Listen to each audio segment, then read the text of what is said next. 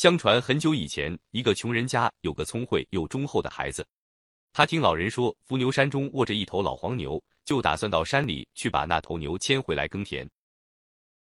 一天，他辞别家人，翻山越岭，攀越了99道山，跨过了99道涧，看到那老黄牛正卧在一块平整的大石头上，已经是瘦骨嶙峋、老态龙钟的样子了。他趴下去磕了个头，喊了一声“牛大伯”，便请老牛跟着他走。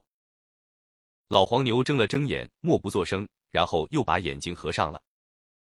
他看老黄牛一副无精打采的样子，心想老牛一定是饿了，就动手给老黄牛薅草。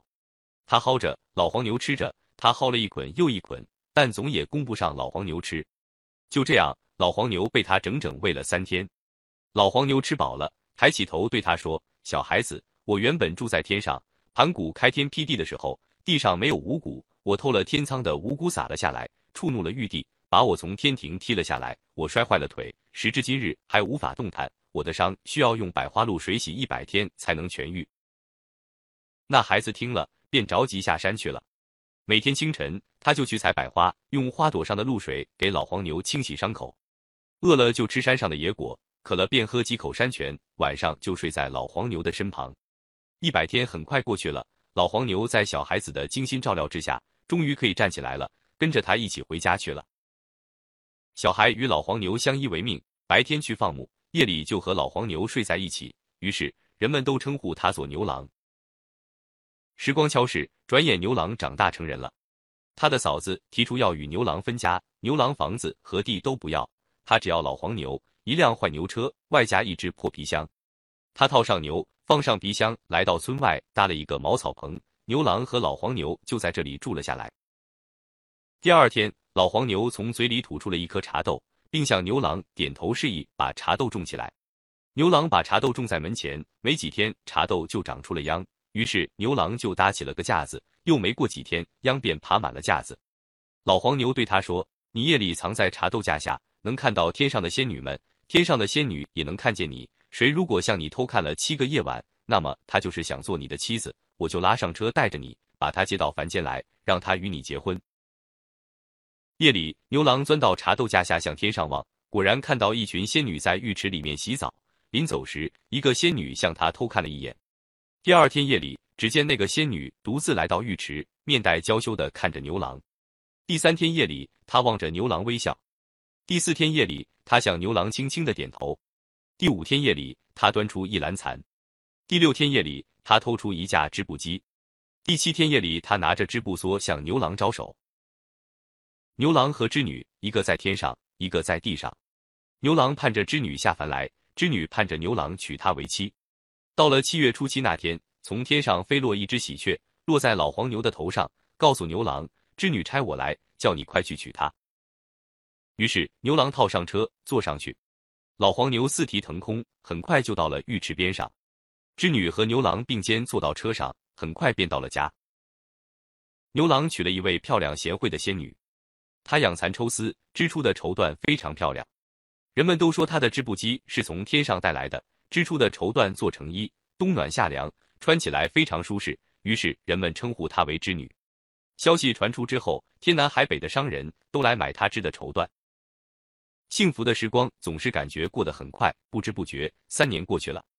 织女为牛郎生了1儿1女，牛郎种田，织女织布，他们的小日子过得非常幸福甜美。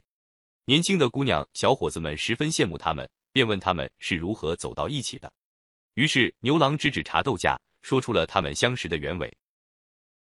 小伙子姑娘们把牛郎的话记在了心里，当茶豆熟了的时候，他们都争着来采摘，种到自己家的院子里，也偷偷地钻到茶豆架下，向天上张望。小伙子们盼着能看到一个偷看他的仙女，而姑娘们则盼望能瞅见一个偷看他的仙童。但他们盼啊盼啊，谁也没能够实现自己的愿望，因为他们没有老黄牛的帮助，是不可能看到的。这样平平安安的又过了几年，有一天，牛郎正赶着老黄牛耕田，突然晴空里滚来了一阵轰隆的雷声。老黄牛停住了脚步，他望望牛郎，眼中涌出了泪水。他对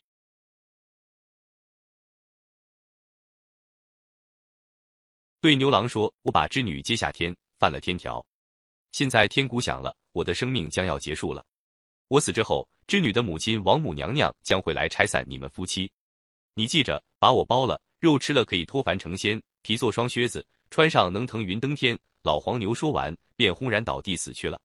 牛郎伤心的大哭了一场，便按照老黄牛的嘱咐去做了。